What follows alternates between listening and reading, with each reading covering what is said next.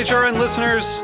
As we celebrate our 15th year, we are deepening our commitment to giving voice to the next generation of food systems storytellers, and we need your help.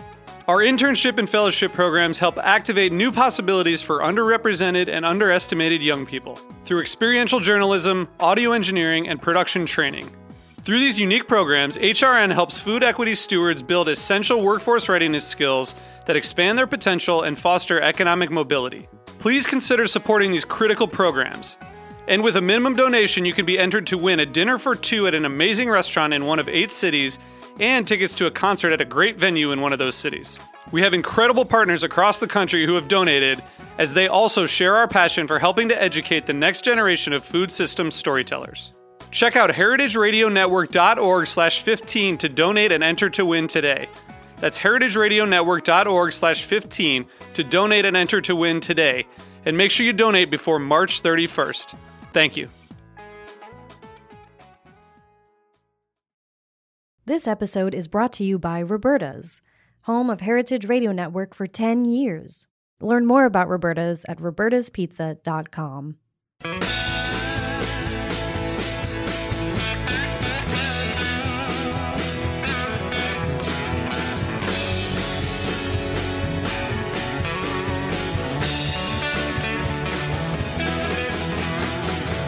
Hey, hey, hey, welcome to Beer Sessions Radio on Heritage Radio Network. This is September 15th, 2021, and I must say, this is our first time recording in studio since March of 2020. We've been doing remote shows. Heritage Radio Network has kept going through the pandemic, and we are back today in Roberta's Pizza in Bushwick. So, in honor of that, uh, we've got our all star former producer, communications director at Heritage Radio Network, Dylan Hoyer, is on engineer We've got some of our, our really good friends from Brooklyn, because we're in Brooklyn. We're going to talk a little bit about the importance of beer bars and draft systems and what you want in your glass. Because honestly, I love good beer and I like beer in cans, but one thing I miss most in the pandemic was a good draft and a good pub on premise. And um, I feel like that's what we're going to talk about today. So, we're going to do a quick intro of everyone so you get a sense of, of who's in the room. Let's start with our beer bar friend, Fee. Hi, I'm Fee Doyle. I'm a bartender at Beer Witch, uh, which is in Park Slope and opened last fall. And you had some huge background. You worked at Beer Table. You've been a uh, writer. Yep, I uh, worked at Beer Table for a few years, and pre-COVID, I was doing uh, freelance writing about NYC beer and craft beer in general. So well, it's great to have you. And then yeah, uh, thank you. A friend who knows a lot about cheese and food. A friend and a fellow park sloper. Um, so I'm Claire Matern, and I, my family's cheese shop Hiller and Moon is in Park Slope. And uh, I'm a big beer drinker and eater and pair. And you grew up grew up in the food business. We want to taste some cheese industry. later too. Yep. And then uh, the stars of our show, we're going to talk about draft systems. Uh, we know this guy named Anton from Draft Choice and it all comes together if you know beer bars and draft systems and the evolution of of of what beer is in New York City. So we've got some folks from Draft Choice. So you guys introduce yourselves. Yeah, hi. I'm the uh, other half, Lev Katsouba, the CEO of cleaning operations at Draft Choice, and uh, this. Hello, I'm Angela. I'm back. Angela Steil here at Advanced Cicerone and working with Draft Choice now uh, as a draft tech and, of course, field operator. So it was so great to bring this show together. And, and Angela, I think a lot of the show, we're going to start with you. Um, we talked about what I'd said before that I just was dying for a draft. And, and when right. I'm in the city, I'm getting a good draft. I was at little places like Gebhard's Beer Culture last week. I had a nice um, keg and lantern food or pills. The other day, even in a simple pub in the East Village, the Grey Mare, they had a good system. I had some industrial arts, probably a pale ale all I want to do is drink drink draft. Today here at, at Roberta's Pizza, we're back. We're having the Interboro Roberta's Helles Lager. So w- what happened with the pandemic and draft systems? Because, you know, draft beer, it's supposed to be moved, it's supposed to be clean. You know, this is this is a living system. This isn't just absolutely. This isn't like a, a frozen food that's going to sit there for ten years. Yeah, we actually really like to talk about it in terms of a like a car if any of you here in New York City do have a car, remember that you have to maintain it. And draft systems really operate the same way. If you don't maintain for and care for your system, it'll betray you. And you not only get dirty, gross beer, but an inefficient pour, you're losing money. It's only to your advantage, to everyone's advantage, win win in all cases to uh, maintain, clean, monitor, and troubleshoot your draft systems. So what? So March of 2020, you guys have a lot of accounts, a lot, a lot of really good beer bars and and and pubs and everything. Lev, what did you have to do back then? Well, I mean, it must have been like a first, nightmare. At first, it was a lot of panic. Yeah, I had, had actually come back from vacation that Sunday. Monday was the shutdown. Uh, we basically scrambled to come up with a plan on what people should do and focusing on not just abandon it. Um, don't turn off your fridges and your glycol units and just leave it there. And then from there, it was just a lot of communicating and trying to get into places and expecting people to actually spend money to now preserve their draft system for a future that is completely unknown. You don't know if you're going to have a bar afterwards. Uh, a lot of places didn't, and that's where we're catching up now. But some other places did the right thing, which basically, you know, just like taking a cup of coffee from your sink and emptying it out, washing it out, putting it in the shelf, same process. Flush it out, clean it, rinse it, shut everything down, and then come back to it when you can. Um, yeah. I mean, I mean, how, how do people know? Like, I mean, Fee, you know, you're you're in the business too. How do people know? You know, how long am I going to be closed? That was a huge thing. Yeah, am I closed for a week, two weeks? Am I going to pour off all that beer? I mean, what what kind of situations came up? Well, the places that were kind of geared to do to go basically minimized their lines. So they, you know, kept maybe two or four or six lines, um, kept flowing. Other places just completely fully shut down and went to cans, which you saw everywhere. A lot of other places, after three or four months, figure out once we could take stuff to go, fired certain things up. And actually, you saw a lot of conversions for cocktails. That was a huge thing during the pandemic. Everybody wanted to do draft cocktails because you could put in a cup, sell for a good amount, and send it out the door. Um, but probably 60% of those places just went dark. It, you know, for that first year, uh, they either shut their system down and kind of put it in hibernation, or they did nothing. And those are the worst. Those are the places we're coming back to now and dealing with, where they're like, "Hey, I want to ramp it up again," and it's been sitting there for two years with warm beer just marinating. Well, let- let's not go there. Let's go back to la- last year. So, Fee, I know you know the business. I bet you have a question for Lev. Oh, You have a lot of questions. do I? What? Yeah, I, I do. you do, Claire. You go on. I From, want- from way back when. Well, We're I- talking about shutting down. Yeah, I wondered about the, the when you were talking about the different lines that they decided to keep open. I know from our end of things with food too, suppliers and everything, it became the most popular things maintained av- yeah. availability. Yeah, and the more niche things disappeared. Yeah, they really Was that did. the same thing? Yeah, and uh, I think ironically enough, you saw in the beer industry the more niche things stayed. Like people were more likely to kick like a blue blue moon line Mm-hmm. and keep something a little bit more specialty because all that stuff is already available in cans and bottles Mm-hmm. and things. So they tried to keep kind of unique things um, on tap. And it's trying to find that balance too of what people might want, what people are going to have. Yeah, but it was really the only places that kind of stayed up were places that were um, basically not your dive bars. You know, dive bars, things like that, lowest common denominator, basically just shut down because without any. I mean, they shut down their draft. Well, hopefully, Yeah. but they just they basically we either didn't hear from them at all, or uh, we came in and just shut it down, and kind of preserved it. But Did you? Yeah. Uh, did so? Did you see a lot of people pivoting to growlers, that kind of growlers, and yeah, that kind growlers of thing? and crowlers was a big thing. So beer to go like came back, you know, and then like I mentioned, Right. cocktails was huge, um, which it still is. People are still doing that, and we're seeing that It's a like, big change. yes, well, Angela, you know, you, you- you're a real industry pro. I don't know when you started working at Draft Choice, but what did you? I just want to get a little picture of that time in terms of beer and draft systems. What What did you see Um, With in, in the terms spring of, of, uh, 2020? yeah, You know, what questions would you have had to ask if you were running a place?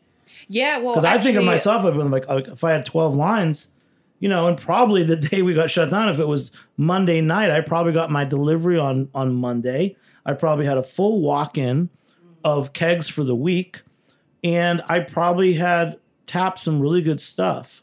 And to walk, because having been through disasters in the past, I'm like, to shut down and walk away with a, a full walk in of kegs of beer, it's like a tragedy.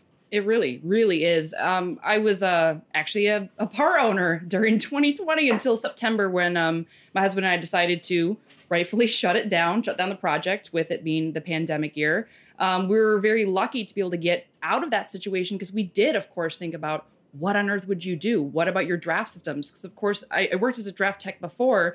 So I was thinking about those things. So when I linked back up with, with Lev here and, and Draft Choice, uh, it was really illuminating finding out what their process was for getting things going again. Because you hear about bars and restaurants all the time and what's happening to them in the pandemic, but the behind the scenes. I mean, the fact that he's telling us that cocktail conversions are on the rise. The fact that people are looking for to go windows for crowlers and growlers, you can see trends for the industry uh, where people are just grasping at straws and trying to find ways to make money. I actually think that's a really wonderful advantage. Go to your draft company if you really want to know the state of the industry in your area because it may be behind the scenes, it may not be in your face, but it is I in my opinion the most important part because it will give you the green light or the red light on if you can make money off your system or not. Yeah. Yeah. Well, and Fee, t- tell us about Beer Witch. Did Beer Witch open during the pandemic? Yes. Uh, so Beer Witch was middle of the pandemic, um, and we're coming up on a, a year of being open. Congrats. Open last October. Thank you.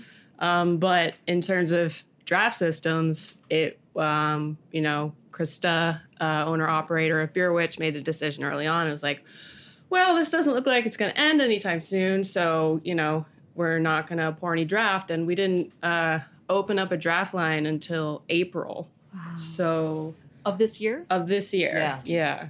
Yeah, Um, we installed that system. I think what three or four months before that or so. Maybe Okay, a little yeah. longer. But she just didn't fire it up because she knew if she did, the beer is just going to sit there and do nothing. Yeah, and, and, like, and that's that's that's. that's so, clear. Lev, so what- what happens when you, you, you put in a new system? Does it have to get used right away? You know, what- No, no, absolutely No. not. I mean, it's it's all a matter of once the beer is tapped and it's sitting in the actual line. It's picture like you poured it into your glass. You've got a shelf life here. You know, up until that point, it's a can sitting there. Except, you know, the can is a keg and the glass is the draft system. Um, even if you poured it into a cup and put it in your fridge, that beer is still going to slowly start to spoil. The glass is slowly going to start to get dirty. So same as that concept. So long as you clean that line, flush it, purge it, that's it. It's back to neutral, just kind of sitting in the drawer until you're ready to tap something else. Uh, so I, you guys at Beer Witch made a, um, Krista did made an excellent ch- decision to not start tapping it because they had the cans and the bottles. And even then, she only started tapping maybe one line, two lines, three lines, just kind of watching how the foot traffic goes. And I think a lot of people learn that and are keeping that in the back of their head, you know, knock on wood, not for the next time, but just it's, you know, things to consider. Yeah.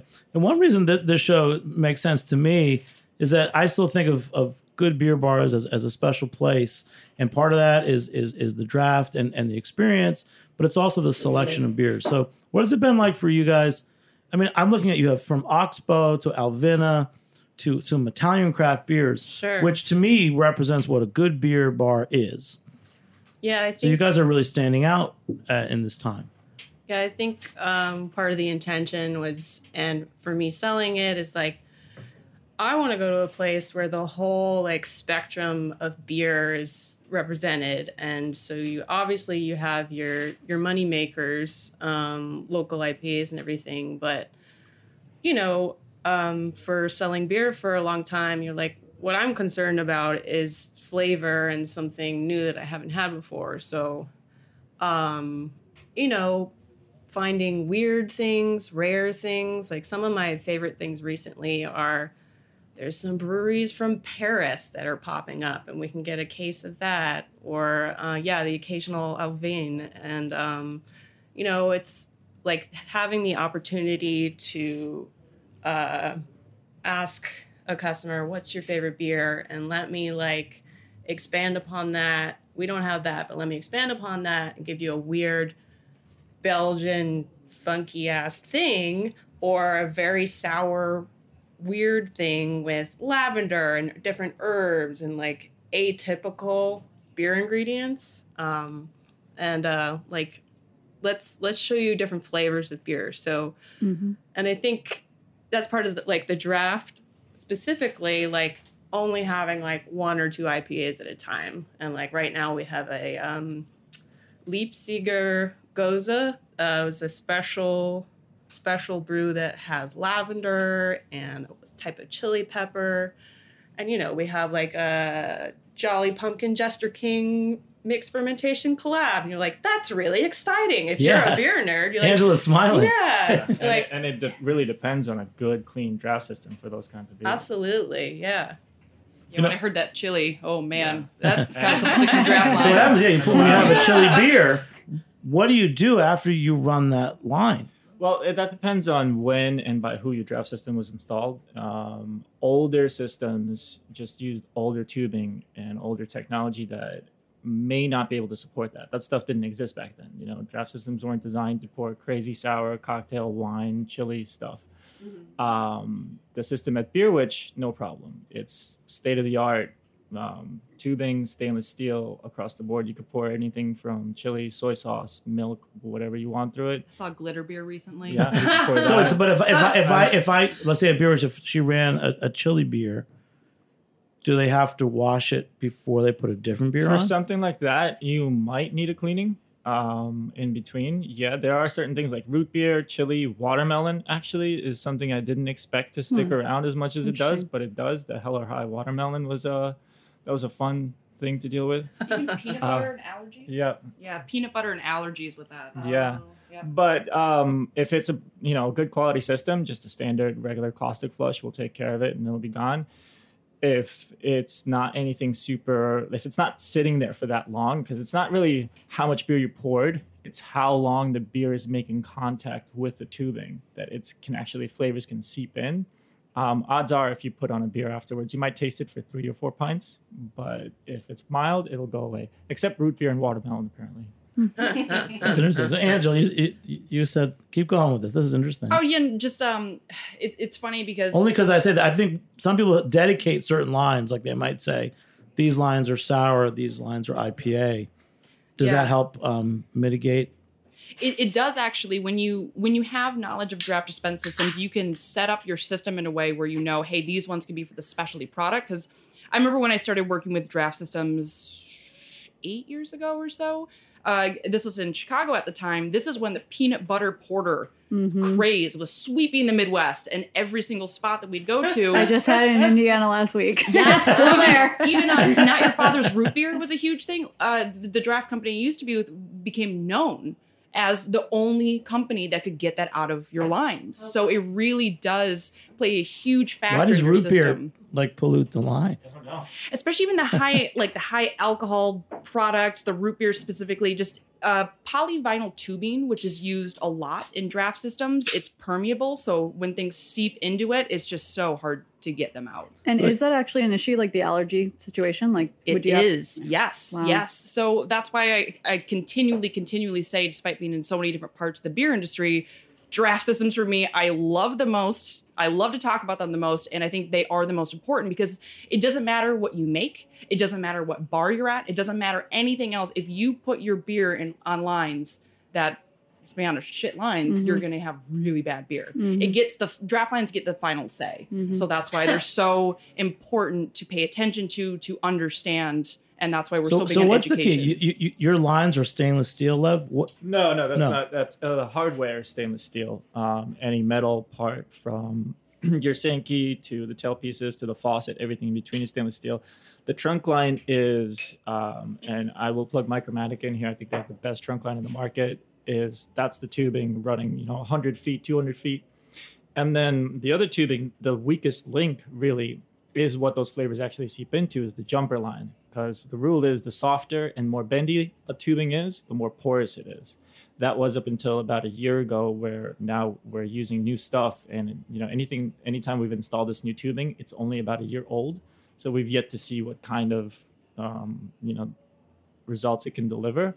But to that fact i will say that what people do with trends on putting ipas and ipa line sours on sours actually can sometimes kind of kill little nuances and subtleties of flavor because you're just putting IPA after IPA after IPA on that line and you're thinking, well, I'm fine. Maybe I don't have to clean it as much because I'm not noticing any differences.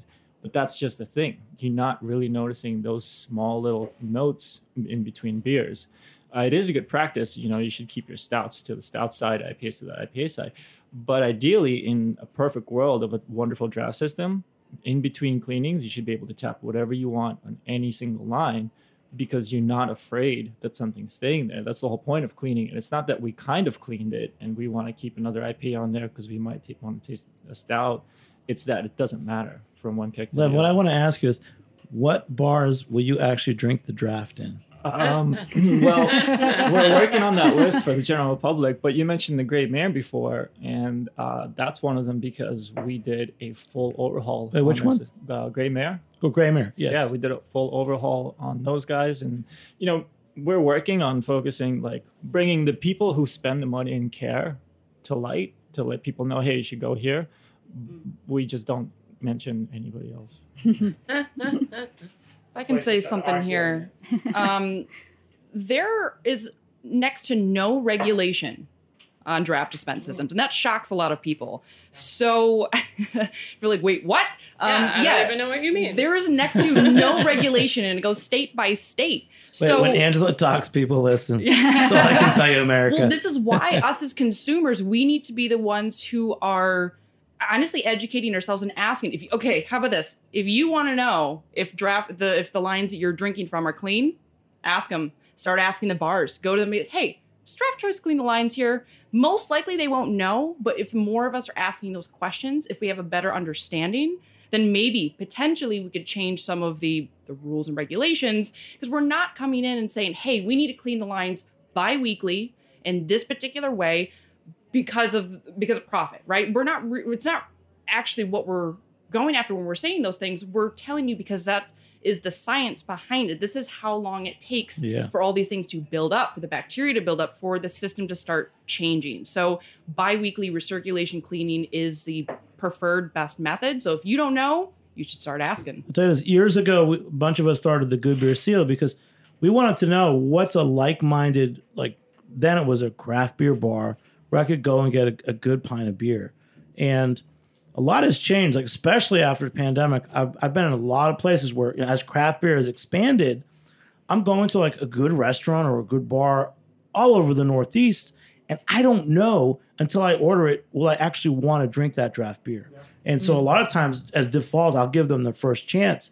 Then I'm ordering cans, and this is when I had can fatigue, not during COVID, but afterwards. This, I mean, it's still COVID, but this summer I was like, I'm having, I'm having, you know, can fatigue because I don't want to have to get this can because I know that most of the, maybe there's a pub that has Guinness and that's moving, or you go to the old school pub where the Bud Light's moving, but the other stuff it doesn't move, it isn't cleaned. I can't drink that beer.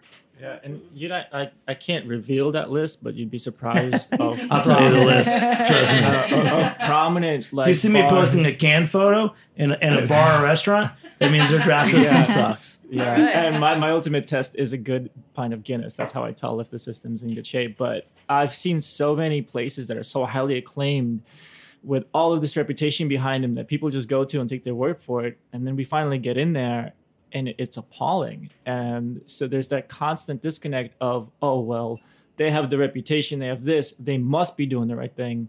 But actually, they've just been riding the reputation and they're not doing the dirty work that it takes to, because, you know, getting into a walk-in box and spending an hour in there cleaning stuff isn't that much fun Yeah. being behind a camera and talking about the stuff and you know brewing the beer everything talking about it that's a lot of fun so that's kind of where we come in. And it's not just us it's really more just the industry and industry awareness because i will say the industry on the draft cleaning perspective just needs help just raw help from anybody who can contribute to it because it is an oversight because there's no there's the the uh, health department's not involved in it fda is not involved in it nobody no i don't need any kind of certification to come in spend an hour and say oh you're all set who's there's nobody there's no oversight so it's really just our kind of moral compass and dedication to the craft That's really beer. interesting because it's so integral to a good glass, uh, good glass Yeah. on your bar. Well, it, it's like taste. I mean, there's something there, but for you, Fee. So you you know you have a lot of experience working with good beer, beer table in particular, and now beer witch. When you walk into somewhere, I guess I don't want to. I don't always say I want to walk into somewhere that I've never been to, because then your life sucks. but you have a sense of I want to go to these places because I know they have something good to offer me, food or service they've been recommended Do you first of all think of ordering a draft beer? Uh, I do. Ha, you know, knowing generally where in New York City where all the beers come from, specific distributors, you take a glance at the draft and like, I mean, now my tastes lean towards pilsners, like the Finback Crispy Town that we're all enjoying right now. Um, is it a, you know, do I want this? Is it new? And um, yeah, in terms of cans, um, it's more of the getting a sense of oh you can have a sense of like is is this new it's the same question like when was this made or yeah i'm i'm also always very cautious i'm like in and going out with friends who aren't as studied in beer i'm like okay let me taste that and I'm like ah okay well the food's great so you know we know too that. much. we know too But you also want good beer. Like I mean, I mean, Claire, for you as like you know, grew up in a food family, you have a really good palate. I mean, have you had a, a really good beer experience going out somewhere? Recently, Yeah. I haven't gone out much. I think that's the problem too. Is you know what's interesting and choosing a place after so long not being anywhere is harder too because especially when you you're kind of the local and people are like where should we go and actually finding that place after so long kind of out of practice has definitely been like finding your feet again and like where you're gonna go that you also know where you're you're gonna have that good time where it's kind of guaranteed because it's been Yeah. such a long I mean, time. there's all these weird rules. Like the old days would be like, well, you wouldn't want to have seafood in certain restaurants on a Sunday. You wouldn't want to go on the off night when their main cook wasn't there. And I feel that way if I'm out there just even going into a beer a bottle shop. I'm like, wow, I like that brand. But you can't go in thinking brand based. You have to kind of find out what they're moving and what they're really excited about. So you it's it's it's unfortunately it's it's not just like I'm not buying Ford over Toyota. It, there's a lot more to it than that. You know what's interesting is um, in about the last six months when things really opened up and started moving, it was kind of almost the best time to be a consumer because all of the old, outdated stuff ran out. All of the lowest common denominator bars that weren't taking care of their inventory and um, products basically shut down. And I don't know about you guys, but if have about six months ago, if you tried to just go out, sit down somewhere for dinner outside, everywhere was slammed Mhm. Yeah. and it was the highest turnover rate and everybody was also really focused on quality and really you know in full swing That was But- just after initial rounds of Yeah, everyone getting yeah. vaccinated. but the other thing Yeah. you saw was a lot of places only opened at four o'clock because there was no more lunch crowd and pretty much every place in manhattan now it's slowly coming back but right now is a good time to go out for dinner get some good food and some good draft We're here at Roberta's Pizza tonight, and and Bushwick is open, so you got to come out here. It almost seems dated now, like everything's been open, but I'm really looking forward. It's my first time here in a year. Claire, for you with food, um, what were some food, you know, new exciting things that you learned about? Someone asked me the other day, like, what's something that you that you learned to cook during the pandemic that you never had before? Oh my goodness. Well, I feel like I didn't do anything really new. I have done a lot of dumplings recently. I, uh, I'm the the white girl trying to do my good folding now. I have some good Chinese friends and Korean friends who have taught me, um, so they're getting slowly better. But I think too, what was weird for me, and I'm sure everyone agrees, I ate so many nostalgic things that I hadn't eaten in about 15, 20 years. I was eating food that I hadn't had since my grandma's house. Like, because it, it just felt like in those early days, it just felt like, let me go back to full comfort. Um, and that's what we saw a lot of too in our store, especially with international and the expat community that we have in our neighborhood. It was it was Walker's crisps and it was piccalilli and pickled onions and German mustards and people who couldn't get home were flocking to getting the cheeses and the foods of their of their home that they couldn't Yeah, I was by, by, like last fall, winter. I was just craving like good standard cheeses, like a real Parmigiano, and I, I went like on a trip just to get Parmesan rinds for, for for my soup. And I tell people to keep them. People don't know to keep them. I mean, keep them in the freezer, make a stock, put them in soups and sauces. I mean, that's something that a lot of people don't even know to do. The um, my favorite beer of the night is this bottle that you brought us. Tell us about that. Because again, I want to just give a shout out to Beer Witch Brooklyn. If you want to know what is really good in beer, I've been looking at your Instagram. It's like you've got an Oxbow, you've got an Italian craft beer, Mm-hmm. um, and this is a. I love Wild East. Wild East really opened kind of during the pandemic, Yeah. and knowing the guys before they opened, I haven't even been there yet. So Yeah, um, Wild East is they definitely have their own start and in stop Brooklyn, in Brooklyn, Gowanus. um, in that brewery row down there. Uh, so we've got a bottle of it's called Zeste Dulcet. Dulcet. Um, it's a mixed fermentation blended, um, dry hopped with. it's a little Look. sour. It's sour. Very It's, refreshing. uh, There was some good fruit going on in there. I believe Fruit. it's done with Brett, so you get a lot of like pineapple, citrusy Mhm. punch. Um, and yeah, I actually, I mean, I'm curious what their story, what their story is, because I remember they were about to open up, and then COVID hit, and you know, it was just. Uh, We did that installation. Did the installation. installation. Here we. So we're going to take a short break. We're back in a few minutes on Beer Sessions Radio and talk more about your showpiece installations on Beer Sessions Radio. All right. This episode is brought to you by Roberta's, home of Heritage Radio Network for 10 years. Roberta's was founded in Bushwick in 2008 and has become one of the most iconic restaurants in the country. HRN made its home inside of Roberta's in 2009, and together they have become part of the DIY fabric of the neighborhood. Roberta's, the pizza restaurant, is open for lunch and dinner seven days a week and serves much more than just the famous wood fired pizzas. Their team dreams up new salads, pastas, and sandwiches on the regular. Roberta's Tiki Bar is alive and well in the back garden, serving up frozen drinks in the summer and hot toddies in the winter. Stop by the bakery and takeout spot next door for fresh breads, sticky buns, and pizzas to go. And of course, there's the two Michelin starred Blanca tucked away in the garden for truly daring diners. But Roberta's also extends beyond Bushwick, with multiple locations in New York City and now in Los Angeles. You can also find their frozen pies in grocery stores around the country. The spirit of Roberta's, like Heritage Radio Network, is everywhere. Here's to many more years of pizza powered radio. Learn more about Roberta's at robertaspizza.com.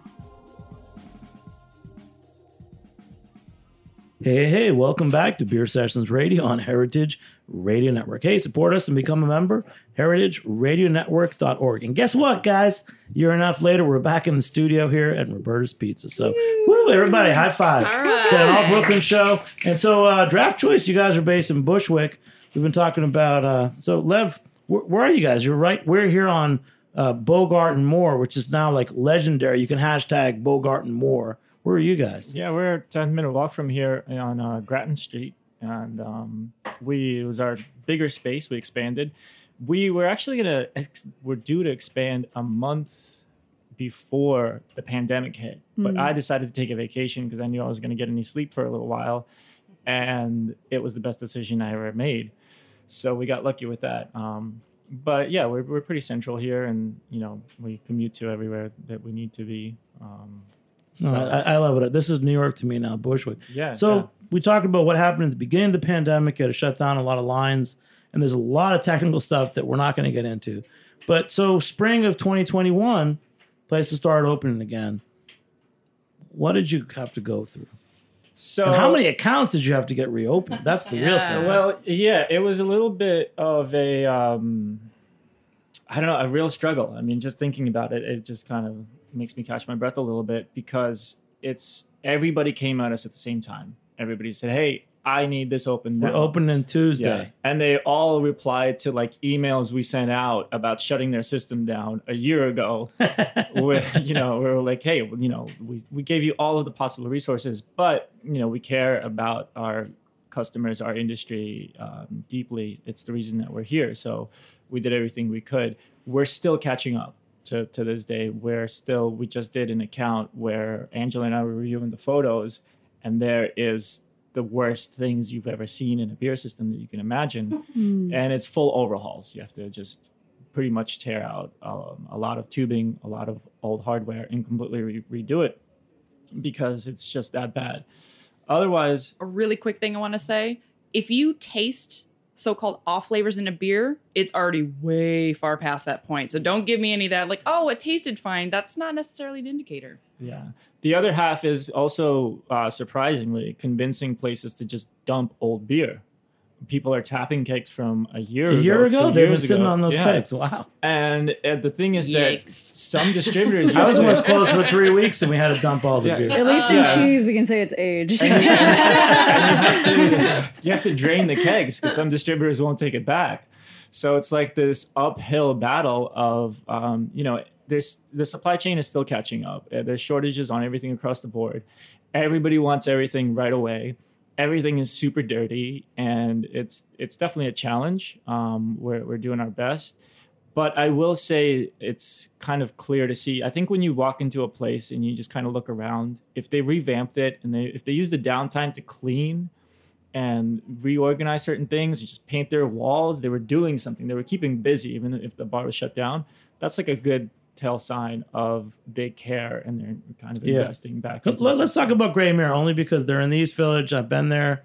Um, they also own Cooper's Craft. yeah.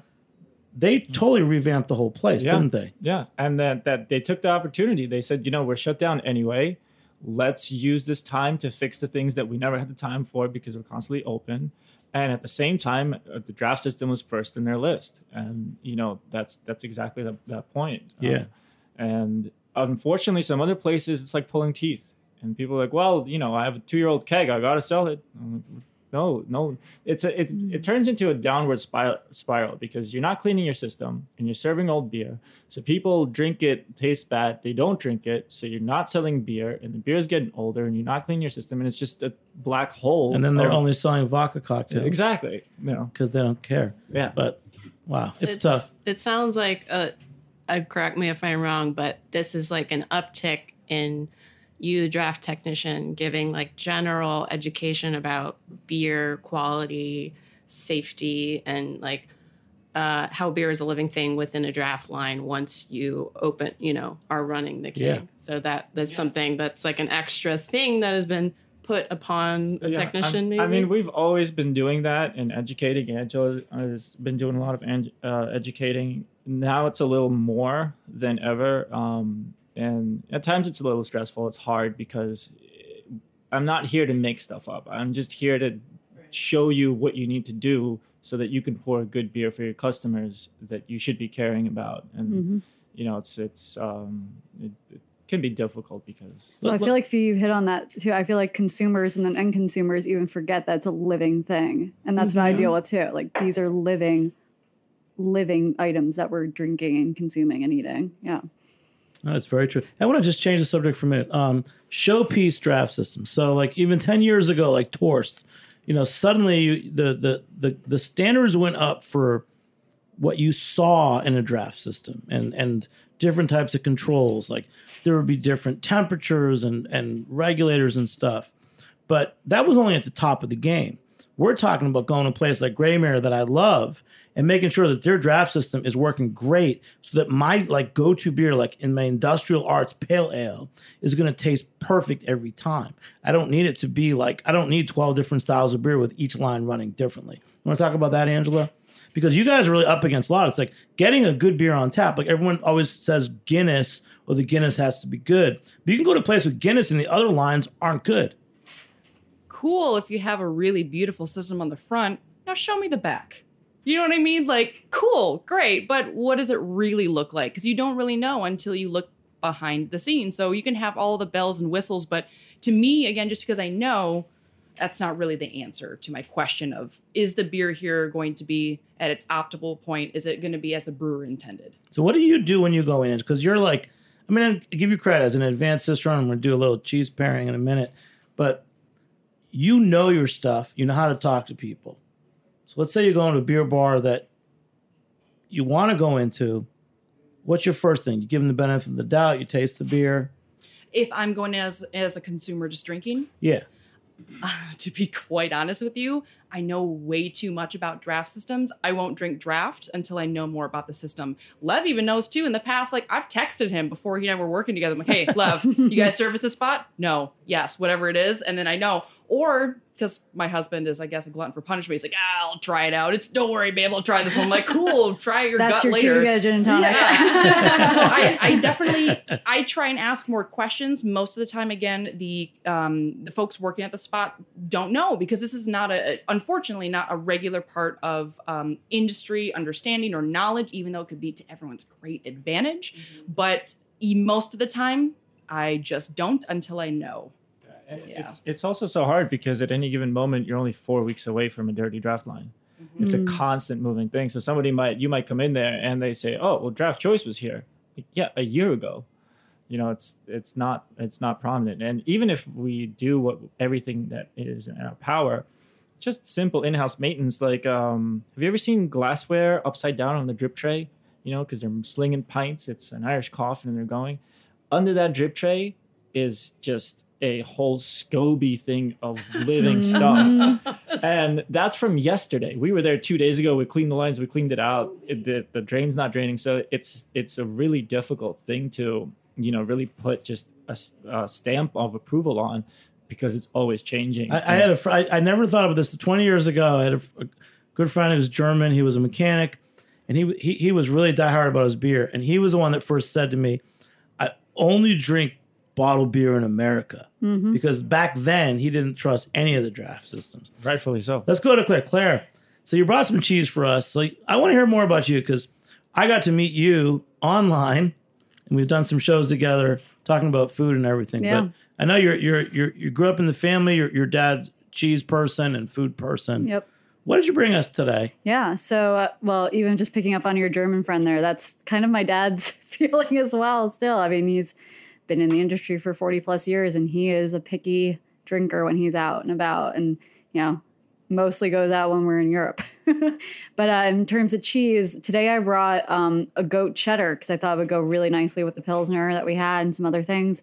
Got a really sweet finish. It really comes out of left field. Whenever we have it, it's always a favorite in store. Um, Your and- family shop, and- Hiller and Moon. Hiller and Moon and Park Slope. Do you have beer there too? we don't because we don't have a liquor license uh, or anything like that. So we don't carry any uh, anything hard. Um, But, you picked up the Finback Pils. yeah, and what's great about this too is you know it celebrates good domestic cheese. So this is made in Wisconsin. It's a family, uh, the LaClare family dairy in Wisconsin, and it's a really exciting cheese because people don't normally associate goat's milk with cheddar. So it's also just a really fun like kind of pairing of both worlds. We saw, I don't know what came out during the pandemic. Everyone started eating goat's cheese. Everyone was like discover goat's cheese. Um, so it's a fun way to do that. But also what's really fun is how a lot of cheeses incorporate beer into their making. A favorite of mine, also from Wisconsin, is a Sartori raspberry ale wash. Um, and then there's a great one that's impossible to get um, in England. Well, impossible to get because it doesn't come here from England, called Hereford hop, which is rubbed with hop flowers, and it's remarkable. Right. How, how do those? We tell you when you wash a, a cheese with beer. Well, you, you wash during the aging process. So once a cheese is made, depending on the cheese maker and the process of it, it'll be washed for up to weeks or months after, um, and kind of on off weeks or off days. It's totally dependent on the cheese making. With the hop, with the Hereford hop, it's that once the cheese is made, then you they rub it down with the hop flowers and they let that sit, and that becomes part of the rind. wow. Yeah. Um, Yeah, I uh, I've had the great fortune being able to work not only with beer in my years of the in the industry, but with cigars and food, wine, alcohol, and of course cheese. That was my world the last few years, and I tell you what, I was able to slip into the cheese world a lot easier because of my knowledge of beer. They are incredibly similar. Uh, they are incredibly, incredibly similar in how they are built and constructed. Even dare I say, cigars, same kind of thing. There's a you know um, uh, three parts to to cheese: the rind, the cream line, and the paste. Same kind of thing with a cigar. There's uh, there's three different portions. So there's there's a lot of similarities across all the boards between. Um, all these things that you work with uh, your, your palate or consume on a smoking, eating, or drinking level. So, in you know, in- on my on-premise experience, because I want a good draft and I want some food with it. Um, how do would you serve cheese in like a, in a nice beer bar pub, Claire? I mean, I think the way to best do it is is anyway. I'm such a purist and a traditionalist that cheese should be served as cheese. Um, I have a lot of uh not issue but whenever you want to doctor it up or start playing around with it that's when i feel like you lose what the essence of cheese is supposed to be which is just to be consumed as the product. Um, so a nice simple cheese board and you don't have to over people overthink things and i talk about this with customers all the time. You will a you will never make a wrong decision and you can't overthink it these are beautiful Some cheese boards products. are weird. Like they're for They're Instagram. over the top. You have like 20 things on there. All I Yeah. want is a freaking piece of cheese. and the and the trend too of like overstuffing your cheese board like that's not how cheese boards work Agreed. like you have a nice piece you want to let it breathe you want to have the you know the room around it you want to have this be the centerpiece and it's so much now too about like overstuffing these cheese boards is like you actually lose the idea of the cheese that you should be celebrating Talk about fun cheese at Hiller and Moon. So where is it exactly? so Hiller Brooklyn? yeah it's in, in Park Slope on Union Street just up from 7th Avenue So uh, back in the spring at our Brisket King event, you brought me that hay covered cheese. Yeah, yeah, yeah, the Heublumen. So that's a beautiful, one of my favorite Swiss cheeses. And uh, I was ha- uh, lucky enough to live in Switzerland as a kid too. So that was a favorite of mine from childhood. Um, and it means hay flowers. So um, really botanical, really herbal. Uh, I always it's like just. Packed with hay flowers on the It's outside. so just the way that the Hereford hop is covered in hop flowers and that infuses into it. The Heublumen is these alpine flowers and um just I tell people it tastes like a mountain. Like you know, Yeah. you're you're like Maria spinning on the opening scene of of Sound of Music, but that's you're eating it. Kind of like Alp Blossom. Yeah, exactly. Similar, yeah. So it just has these it comes out kind of like really surprises you. Yeah. I, want to say too, uh, again, just coming from both beverage and food side, especially with cheese, most of the time people are like, "Oh, wine with cheese." I mean, sure, absolutely. There's fantastic wine and cheese pairings, but honestly, take that out of your brain. The first and foremost thing that you should think about: carbon dioxide, carbonation, bubbles, because this is a fat. Cheese is fat. How do you cut up fat and scrape it out of your mouth and reset the palate? Bubbles. So whether it's bubbly wine, beer, of course, duh, mm-hmm. and Actually, I bubbly need more cheese, please. Yeah. well, And and, also, and also think about historic, you know, that kind of the idea if it grows together, it goes together, and think historical eating. love Most that of the phrase. time, people were drinking a lot of beer and eating cheese because both were also ways of preserving things. And that's the whole thing too. When people say like, "How long will this last?" It's like it was made to be last to last. This is why cheese exists. My and mouth's why full beer of cheese exists. and I need some beer. There let's you go. go- let's That- go to beer with so idea. So Fee. So we're up to cheese and draft systems. We're we're, we're like the uh, what's it called the, the the restaurant repair crew or whatever. You don't need the repair, but we're going into Beer Witch. So what you guys serve any food? Let's talk about the customer experience because I want to go there. I love the beers you have. Oh, we'd love to have you. Um, we Setting up the um, next hang together. Okay, Yeah. deal. sounds And good. We're all you- inviting ourselves. Where are you Yeah. located exactly? Because Brooklyn's a big place. Yeah, uh, so we are on Bergen Street, which Close. in my mind, yeah, it's just like the very, very beginning of Park Slope, you know, uh, stone throw away from Barclay Center. And um, when you walk in, we have, uh, I believe it's eight, eight fridges, cold fridges on your left.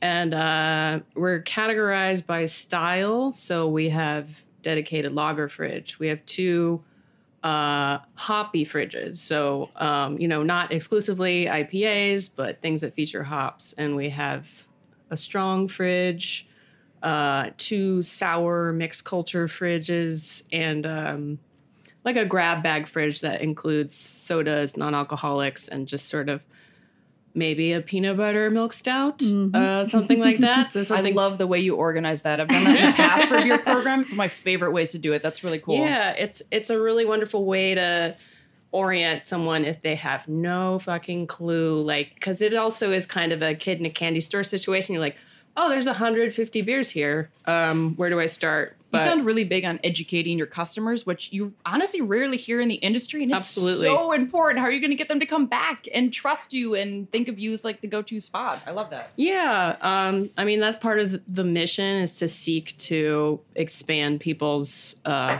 knowledge, taste buds, vocabulary, um, and uh, that's the kind of thing that is kind of beginning to ramp up now that we're coming up on a year of being opening. Um, planning on tastings, maybe a cheese event.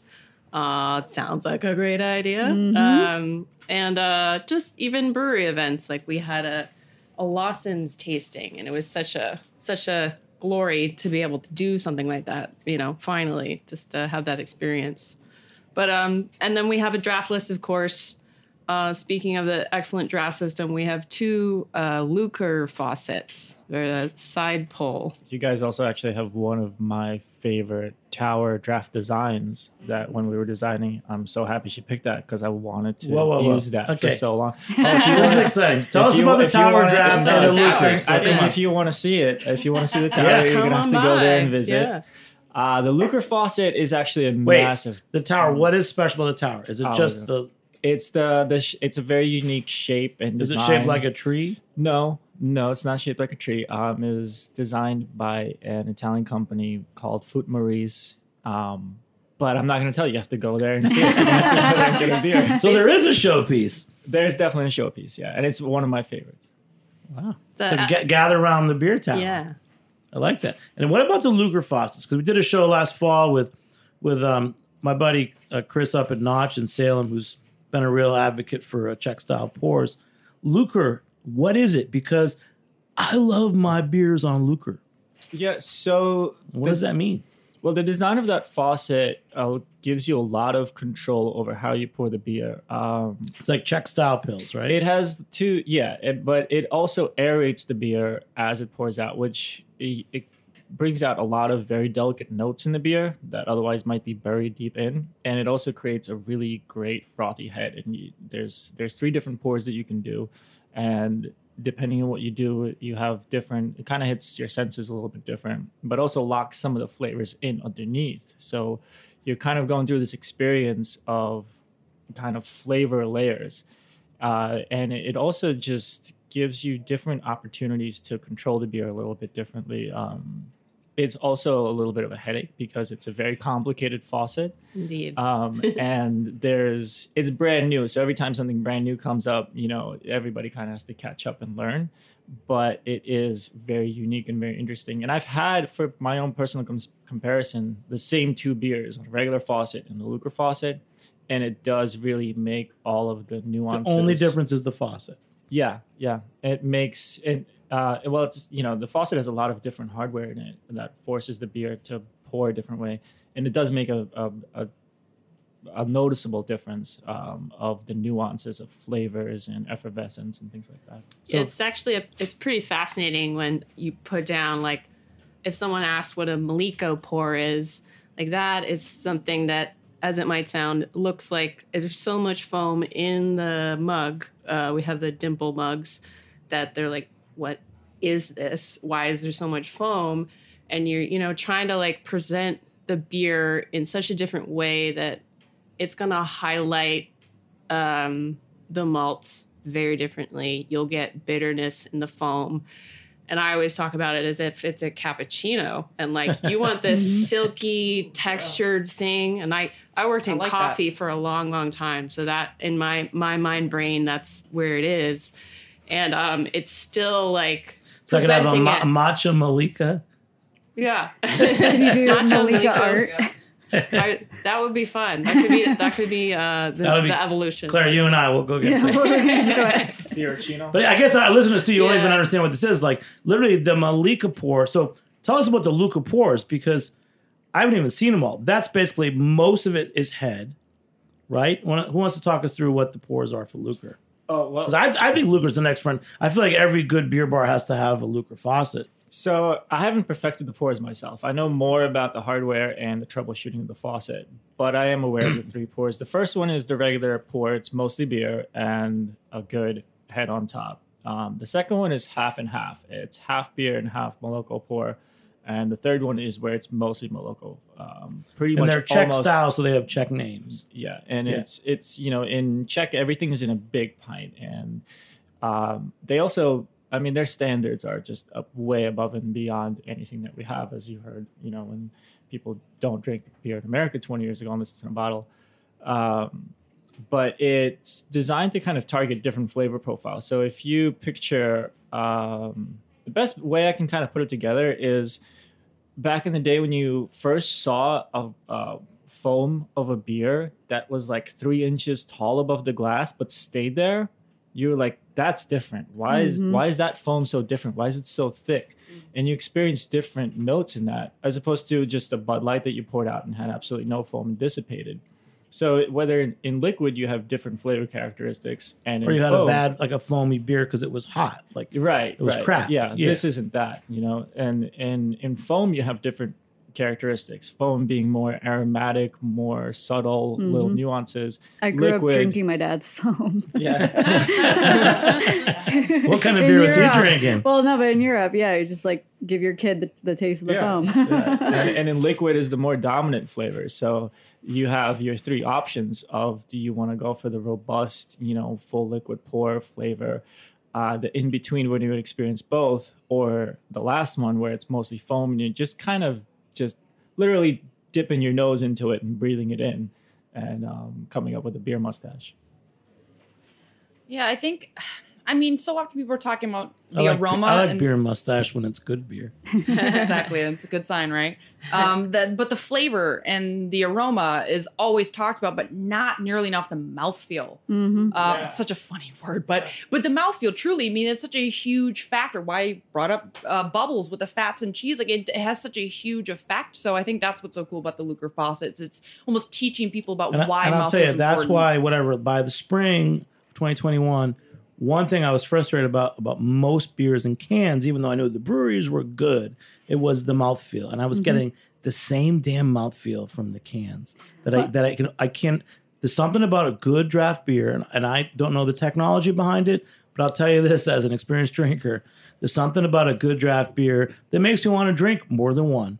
and when I don't like that beer, I can't even finish one. I think it's also a little bit of like social emotion because you know when you're opening a can, it's kind of by yourself. It's your beer, you're opening it, but just the experience of going to a bar, or pub, and restaurant and having a draft beer served and seeing a whole bunch of other pint glasses throughout the room, you're kind of sharing mm-hmm. experience. It's it's communal as opposed to just kind of Kind of like this. Let's do. the It sounds sounds. corny, but it's kind of like a hearth of a bar. You know what I mean?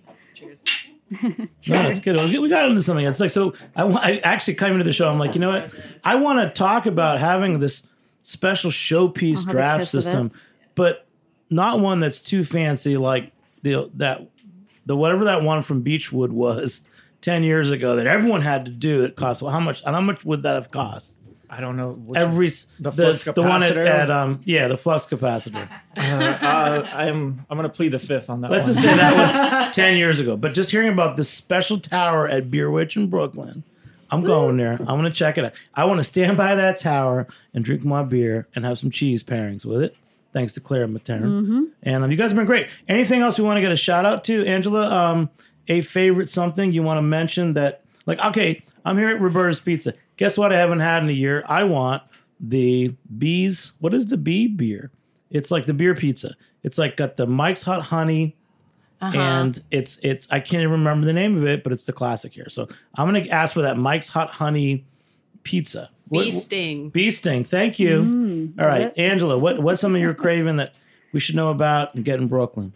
Uh, you know what? I'll be completely honest with you. During the pandemic, only till recently, I just started drinking beer again because mental health was also at mm-hmm. abysmally low, right? Like that's a huge, huge topic when it comes to pandemic. There's a lot of shots of whiskey. So Yeah. I'm now switching out the shots of whiskey for getting back into beer. So this is kind of my reinvigorating jump back into the beer scene. So this collaboration actually that we're drinking, the Helles with Roberta's, is kind of perfect way I think to do that. Yeah, Lev. Uh, well, first I want to give a shout out to my girlfriend because she rolled up her sleeves and went out there shutting draft systems out, down with me in the middle of COVID. Um, but for an experience, if you're looking for a really like top quality beer experience, there's a lot of places, but um, I would recommend one which is Hilo Bevco, which I went to recently, and they opened up as well right before the pandemic hit. And it's a very unique setting, and they really, really care about Where their is it? craft. Um, Bushwick. It's in Bushwick. Um, What street? I don't know. Somewhere But, around here. yeah, it's it's not far. Hilo, Hilo Bevco. Bevco. Yeah, it's it's a really really fantastic beer experience to just talk I think to we're gonna go there afterwards. Yeah. Yeah. And Claire. Oh, well, I guess uh, a food shout out other than um, cheese and Union Street, another great pandemic uh, company that came up is called Tanabel, uh, and it cooks weekly feasts with Syrian refugees. So, want to shout them out. They do an amazing menu. Yeah, and wh- where do they do that? They cook out of um, Park Slope and they deliver, or you can pick up. So in Brooklyn. Yeah. All right. And feet. Besides that beer tower, Besides that beer tower, um, we uh, we partner with a neighborhood business, uh, Brooklyn Larder. Um, so we uh, we get weekly deliveries of, of what we call a cheese baby. So it's a selection of three or four different cheeses that you might put onto a cheese plate. Um, you know, it, it seems like they, you know, all purpose prepared foods, cheese. They do sell beer as well. Um, it's just been an excellent go-to spot. And I mean, for me, I I honestly haven't gone out so much beyond just I work at a, a beer bar and I I know a good place to get beer. So I mean, I'll get cheese and good snacks there. So you guys they're awesome. amazing. I'm giving a shout out to uh, New York City Hospitality Alliance head Andrew Rigie and the work that that organization's done this last year. A year ago, unfortunately, restaurants, bars, hospitality were getting shut down. This summer, the Hospitality Alliance took the lead and said, "You're going to have to be vaccinated to, to come and dine indoors." And we're here today at Roberta's. We walked in, we all showed our vaccine, and we're able to have a normal experience. And I just want to thank you again, Andrew Rigie, New York City Hospitality Alliance, for taking the lead and keeping our businesses open. So thanks so much for joining us here. Big shout out. We got everybody say their name, and we'll do a closeout. Uh, Fee Doyle. Claire Matern. Lev Katsouba. Angela Steil. And I'm Jimmy Carbone. I'm the host here on Beer Sessions Radio. Thanks to Dylan Hoyer, our producer, engineer, and awesome Heritage Radio Network person. Thank you so much for joining us here. We'll catch you next time on Beer Sessions Radio. All right. Woo! Thank you. Beer Sessions Radio is powered by Simplecast. Thanks for listening to Heritage Radio Network. Food radio supported by you. For our freshest content, subscribe to our newsletter. Enter your email at the bottom of our website, heritageradionetwork.org. Connect with us on Instagram and Twitter at heritage underscore radio. You can also find us at facebook.com slash heritage radio network. Heritage Radio Network is a nonprofit organization driving conversations to make the world a better, fairer, more delicious place. And we couldn't do it without support from listeners like you. Want to be part of the food world's most innovative community? Subscribe to the shows you like. Tell your friends, and please join the HRN family by becoming a member. Just click on the beating heart at the top right of our homepage. Thanks for listening.